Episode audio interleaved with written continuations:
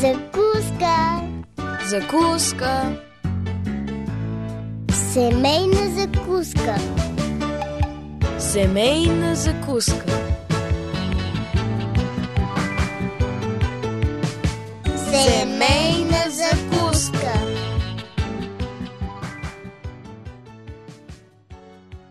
Здравейте, скъпи приятели! Добре дошли на поредната ни семейна закуска. Аз съм Мира.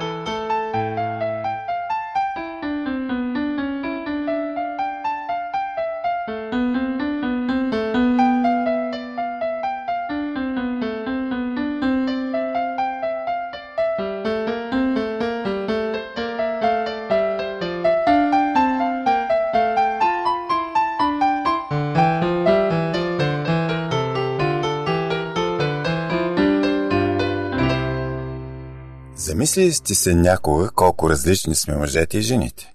Като се започне от чисто физическите различия се стигне до различния начин на мислене. Толкова сме различни, че чак понякога се питаме как е възможно да се привличаме така. И в същото време Божието провидение е устроило нещата така, че точно нашите различия създават и хармонията помежду ни. Точно те са гаранцията за доброто ни съвместно съществуване. Лошото е, че в семейството понякога се опитваме да уеднаквим другия със себе си. Повеждаме една война за надмощие и изведнъж различията се превръщат в страшен проблем. Но точно това е най-доброто училище по взаимоотношения, през което трябва да минем. Да се научим да живеем с различията си, дори да ги впрягаме да работят в наша полза. Ето, това ще бъде и темата на предаването ни днес – Естествено, вие можете да добавите и коментирате каквото искате. Адресите, на които можете да направите това са Пощенският 4000 Пловдив, улица Антим, първи номер 22, звукозаписно студио и електронният awr долна черта bg abv.bg. Останете с нас. Концепцията Аз и ти не сме една и съща личност е един от най-важните аспекти на границите. Ние не сме придатък на другия. Вместо това сме индивиди със собствени права. Всички ние се нуждаем да победим примитивния егоцентризъм на живота, вроденото чувство, че светът се върти около мен. Този предмет има няколко компонента. Да виждаме другите като личности, а не като свой предмет. Първият елемент е способността да виждате партньора си като отделна личност, различна от вас, със свои чувства и нужди. С други думи, тя не съществува само за да задоволи вашите нужди. Малкото дете вижда по този начин своята майка. То счита, че всяко негово желание трябва да е закон за нея. И през ум му минава, че тя може да има свой живот, отделен от неговия, или чувства различни от това, от което то се нуждае в момента. Този начин на мислене е приемлив за бебетата или малките деца, но при партньора на възрастния той може да бъде разрушител на взаимоотношения. Ето една истинска история от кабинета на психотерапевта. Сали и Джим дошли на консултация със своите конфликти. Това, което се случвало с тях, било, че нито единият, нито другият гледали на партньора си като на личност със свои собствени права. Когато Сали искала да поговори с мъжа си, не виждала, че той имал тежък ден, че е изморен и иска да си легне. Тълкувала неговото желание да си ляга като липса на загриженост към нея. От своя страна, когато Джим искал да се свърши нещо и то не се свършило в същия ден, започвал да се гневи. Къде ми е сината Ри, запитал, и това било повече обвинение, отколкото въпрос. Пренебрегвал факта, че жена му се грижила за хиляди други неща и цял ден не могла да смогне да свърши това, което той иска. Когато разглеждаме другия само светлината на това как ни влияе, ние сме в голяма беда. Това е егоцентричност. Принизяваме го до предмет, който служи на собствените ни нужди и не гледаме на него като на реален човек. А когато ние не възприемаме хората такива каквито са, любовта рухва. Вторият начин, по който позволяваме на другите да съществуват с техните собствени права, е да позволим те да имат свой опит. Нужно е да сложим на страна своя личен опит и да се присъединим към опита на другия. Трябва да разберем опитността на другия, да се отъждествим с него, да бъдем състрадателни. Способността да го правим се нарича съчувствие. Съчувствието е основната канара на интимността. Ако не мога да ви позволя да бъдете лично със свои лични права, тогава не мога да ви състрадавам. Винаги ще гледам на вашия опит като нещо, което каса единствено мен или ще реагира на преживяванията ви, като мисля единствено за себе си, а не за вас. Ето още една кратка лична история. Карен и Уил имали точно този проблем. В една от сесиите при, при психотерапевта те споделили за инцидент, който се случил предната вечер. Карен се опитала да сподели чувствата си за това, което се случва в техните взаимоотношения. И казала на мъжа си така. Не се чувствам близка с теб напоследък. Той попитал какво имаш предвид. Не чувствам връзка с теб.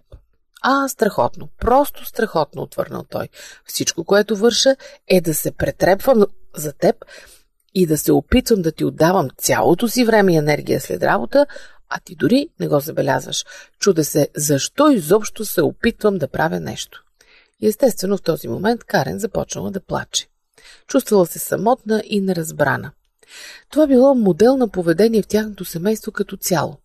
Когато тя се опитвала да каже на мъжа си как се чувства, той го приемал като обвинение срещу себе си. Не можел да я изслуша и да стане съпричастен с това, което тя преживява.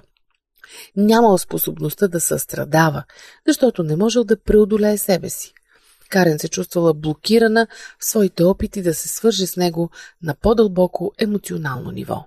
Да имате добри граници означава да бъдете отделени достатъчно от другия, така че да му позволите да има свои собствени преживявания, без да ги смесвате с вашите. Тази ясна позиция на отделеност ви позволява не да реагирате, а да сте загрижени и състрадателни. Да не позволите другия да има свой собствен опит, може да бъде главната причина за конфликти и неразбиране. Третият начин, по който позволяваме ближния да съществува със собствени права, е да му отдадем свободата да бъде различен от нас. Какво прави една двойка, когато двамата в нея са различни? Всичко зависи от това до каква степен са отделени. Дали ще успеят да достигнат до единност или не, зависи от решението им доколко ще позволяват да имат две мнения, настроения, вкусове или нужди едновременно в техните взаимоотношения. Какво би станало, ако единият иска да речем секс, а другият не? Какво би се случило, ако единият го желая по-често, а другият по-рядко? Как ще се разберат, ако единият обича да излиза, другият не? Ами ако единият иска голяма къща, а другият желая да спестява парите, за да избегне финансовия натиск на ипотеката, това, което се случва, зависи от умението на семейството да уважава разликите между двамата. В един добър брак съпрузите ценят различията си и ги уважават. Те се изслушват един друг, размишляват, правят компромиси и понякога се отказват от желанията си. Защото двойствеността е факт, тя съществува, а единността може да се развива. Семейството, където на личността не се позволява да бъде различна, нещата не се развиват така добре. Съпругът и съпругата се осъждат взаимно за предпочитанията, които всеки има. Или приемат различите като лична обида, или като липса на любов. Разликите не са лошо нещо. Те са част от нещата, чрез които любовта расте. Различията са онова, което всъщност вие харесвате в човека в началото на взаимоотношенията ви, а след това почвате да се борите с него до края на живота си. Защо се получава така? Разликите са вълнуващи и донасят чувството на наслада за нещо, което самите ние не притежаваме. Но те пък са заплаха за нас, ако не сме достатъчно зрели, за да бъдем наистина отделни личности. За незрелите хора различията предполагат дистанция, липса на любов, изоставяне, отхвърляне или в някои случаи предизвикателство за растеж. И по тази заплаха любовта бива изтласкана на последно място като лична защита. Способността да уважавате различията на своя партньор е важен аспект от поставянето на граници в семейството ви. Скъпи приятели, вие слушате радио Гъсът на надеждата и предаването за семейството Семейна закуска. Телефонът ни е 032 633 533. Не сменяйте частотата. Продължаваме след минути.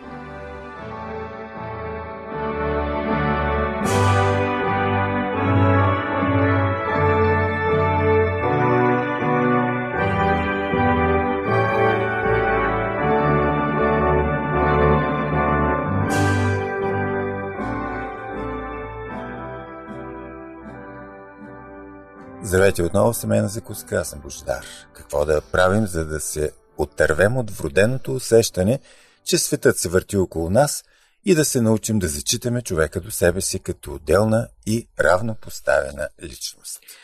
За да научим поредния отговор на този въпрос, чуйте още една истинска история от опита на психотерапевта. Просто искам да я чуя как го описва, казва мъжът относно класа по танци на своята жена. Но ти мразиш да танцуваш, казва терапевтът и се чуди защо той ще иска да чуе подобен разказ. Искам просто да го чуя и видя през нейните уши очи. Тя вижда неща, които аз не мога. Всъщност, този мъж много обича жена си. И едно от нещата, които обича в нея, е способността й да усети света, като например танцуването, на най-дълбоко чувствено ниво. Той обича начина по който тя се отнася към живота или с други думи, оценява високо нейния начин на живот. Обича нейната същност, това, което тя представлява като отделна личност от него. Хубавото в неговата постъпка е, че харесва това качество в нея, което всъщност няма нищо общо с него. Тя по никакъв начин не посреща негови интереси или нужди. Тя просто е себе си. И той откровено се наслаждава на това, че я познава и има връзка с нея. Цени я такава, каквато е. И заради това, което е. Дори когато не му дава нищо, тя е важна и обичана от него. Друга съставна част на концепцията аз и ти не сме една и съща личност е способността да виждаме другия такъв какъвто е, отделно от това какво искаме или се нуждаем от него и да го оценяваме като личност за това, кой е той. Да цените съществуването на някого – който е отделна личност от вас и независимо какво получавате от него, е прекрасен аспект на любовта. Затова се изискват много добри граници, способността да виждате другия като отделна и различна личност от вас, личност със своите собствени права, ценности и прекрасни неща. Човек, който няма да ви се отблагодарява по никакъв друг начин, освен че с една проста признателност. Това е радостта просто да познавате някого, тази красива страна на любовта е една от многото доставящи най-голямо удоволствие на семействата, които израстват заедно. Скъпи приятели, свободата е една от най-важните предпоставки за любовта. Ако някой ни контролира, любовта е невъзможна. Способността на всеки партньор да даде свобода на другия, да бъде отделна личност, е един от белезите на стабилните взаимоотношения. Притчи 31 глава ни описва точно този вид взаимоотношения. Жена, която има много свои занимания, отделно от съпруга си, както и самия той. Тя е навън, за да купува и продава, а той седи с приятелите си и я хвали. И двамата демонстрират своята отделност и въпреки това са дълбоко свързани. Балансът между това да бъдете слети в едно и в същото време свободни да останете отделни личности е един от най-важните аспекти на завършеността. Това позволява развитие и растеж на двамата, както и на семейството като цяло. Но много хора се затрудняват да си дадат свобода един на друг. Те градят върху старата философия. Ако обичате някого, пуснете го на свобода. Ако той ви обича, ще се върне. Но ако не се върне, преследвайте го до край и го застреляйте. Всичко е наред със свободата, докато не ни огорчи по някакъв начин. Добър брак между две завършени личности е този, при който те запазват своята индивидуалност и личното си пространство. Това всъщност служи за заздравяване на техните взаимоотношения. След като са били разделени, идват отново заедно и споделят своите опитности един с друг. Взаимното споделяне на тези преживявания води до по-дълбока интимност. Проблемният брак е онзи, при който единият партньор вижда като заплаха прекараното по отделно време самостоятелността и личното пространство. Този партньор може да мисли, че отделеността означава липса на любов или изоставяне. Може да се чувства обичан единствено когато е с другия. Например, в едно семейство жената била много разстроена и обвинявала своя съпруг, че не го е грижа за нея, защото искал да отиде на боулинг с приятели веднъж седмично. Друг човек може да се страхува, че ако съпругата му има известна самостоятелност, ще го напусне или ще си намери друг. Да бъде отделен и да се чувства в безопасност, в любовта не се съвместяват в ума му. Не можем да кажем, че има определено количество самостоятелност, която е добра и лоша за всички семейства. Количеството трябва да бъде договарено, с мъдрост, така че единството да не пострада. Няма абсолюти. Но семейства, които имат фундаментална ориентация към свободата, тези, които не виждат отделеността като заплаха, са способни да отработят детайлите. Но свободата е най-плашещата човешка привилегия. Адам и Ева използваха своята свобода по най-разрушителен начин, за да се грешат пред Бога. По същия начин можем да употребим свободата си един срещу друг. Както Павел ни предупреждава, защото вие, братя, на свобода бяхте призовани. Само не употребявайте свободата си като повод за огаждане на плътта, но с любов служете се един на друг, защото целият закон се изпълнява в една дума, сиреч в тая – да обичаш ближния си както себе си. Цитат от посланието Галатяните, 5 глава, 13-14 стихове. Призивът за взаимоотношения с Бога и помежду ни е призив към свобода. Но тази свобода не е за да бъде използвана да угажда на егоизма. Някои използват свободата си да угаждат на своите собствени желания за сметка на семейството. Един поглед в закосвалнята към всяко игрище за голф може да ни осведоми колко голф вдовици са изоставени там, докато мъжете им прекарват будните си часове с приятелите. Жените на ловците и риболовците също познават този сценарий, както го познават и мъжете пък на прекомерно заетите жени. Тази злоупотреба със свободата е егоистична и не служи за израстването на никого, още по-малко за изграждането на брака. Всеки може да стане егоист и да пропадне обратно в родената си егоцентричност. Предупреждението на Библията ни предлага най-доброто решение на този проблем. Обичай ближния като себе си. С други думи, бидейки свободни, наблюдавайте как това се отразява на вашия партньор.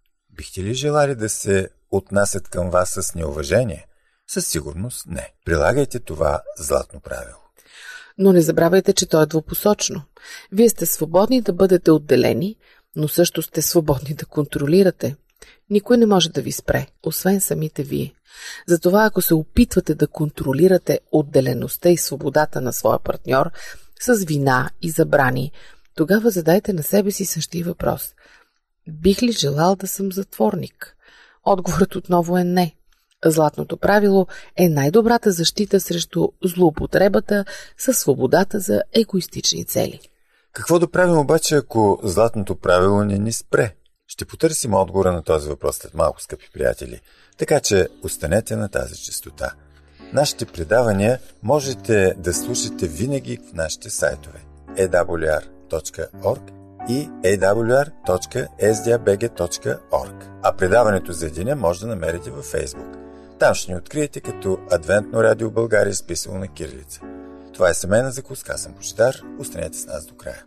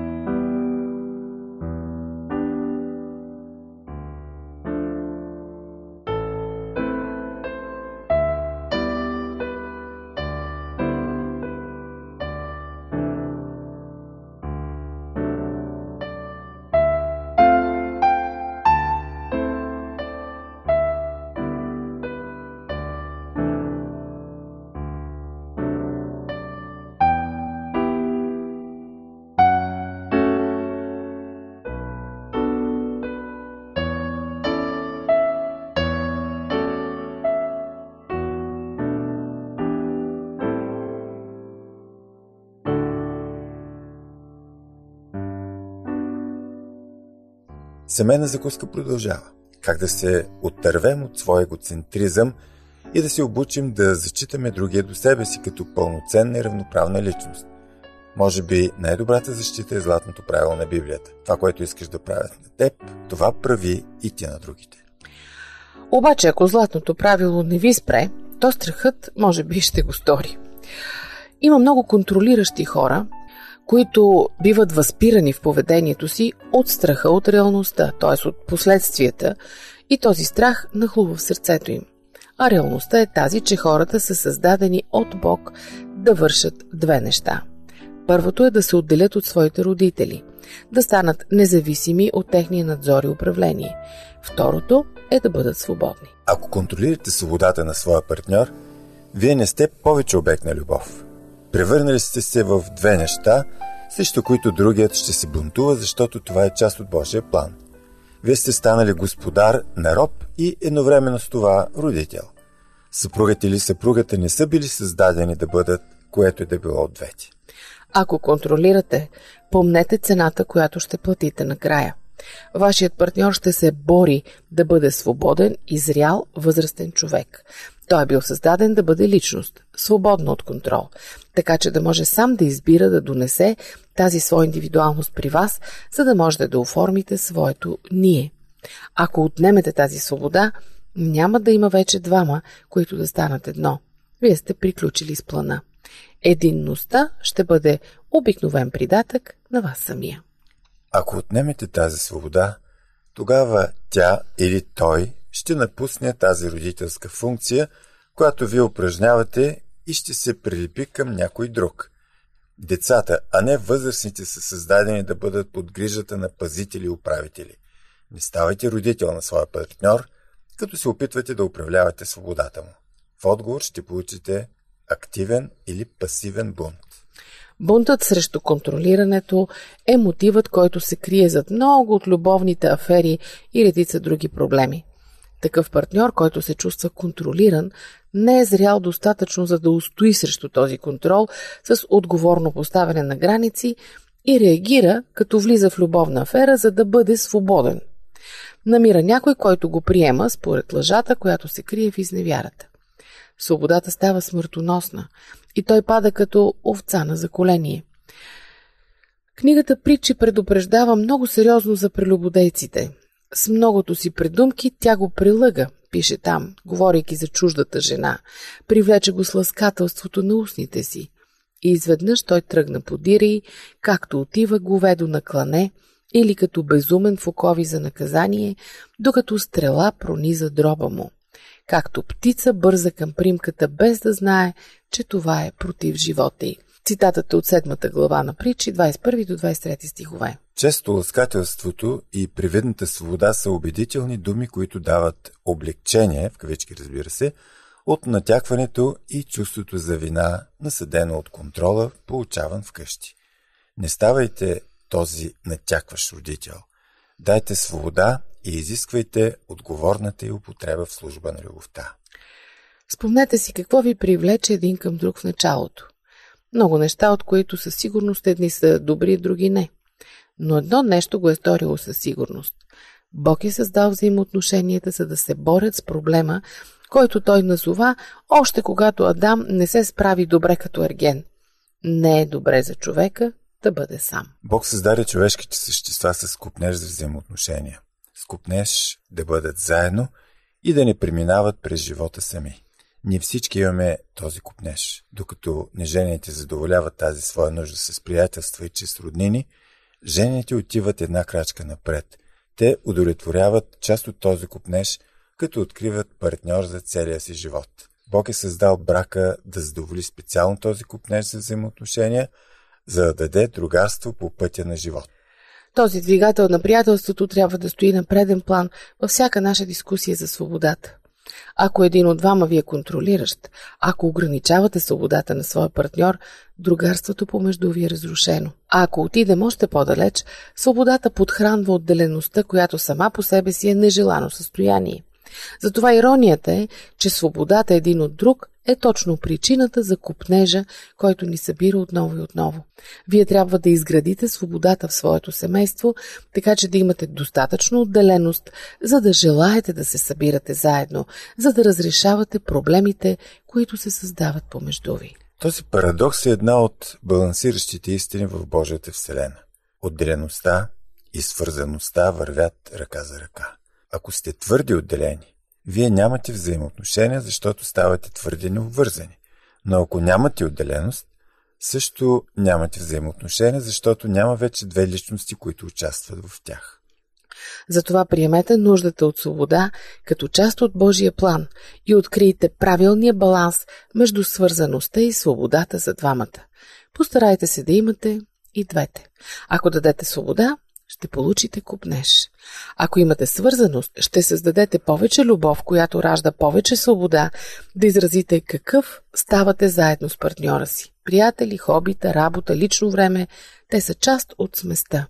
Подхранвайте с нея отношенията си и те ще се връщат отново при вас. Дочуване до следващия път.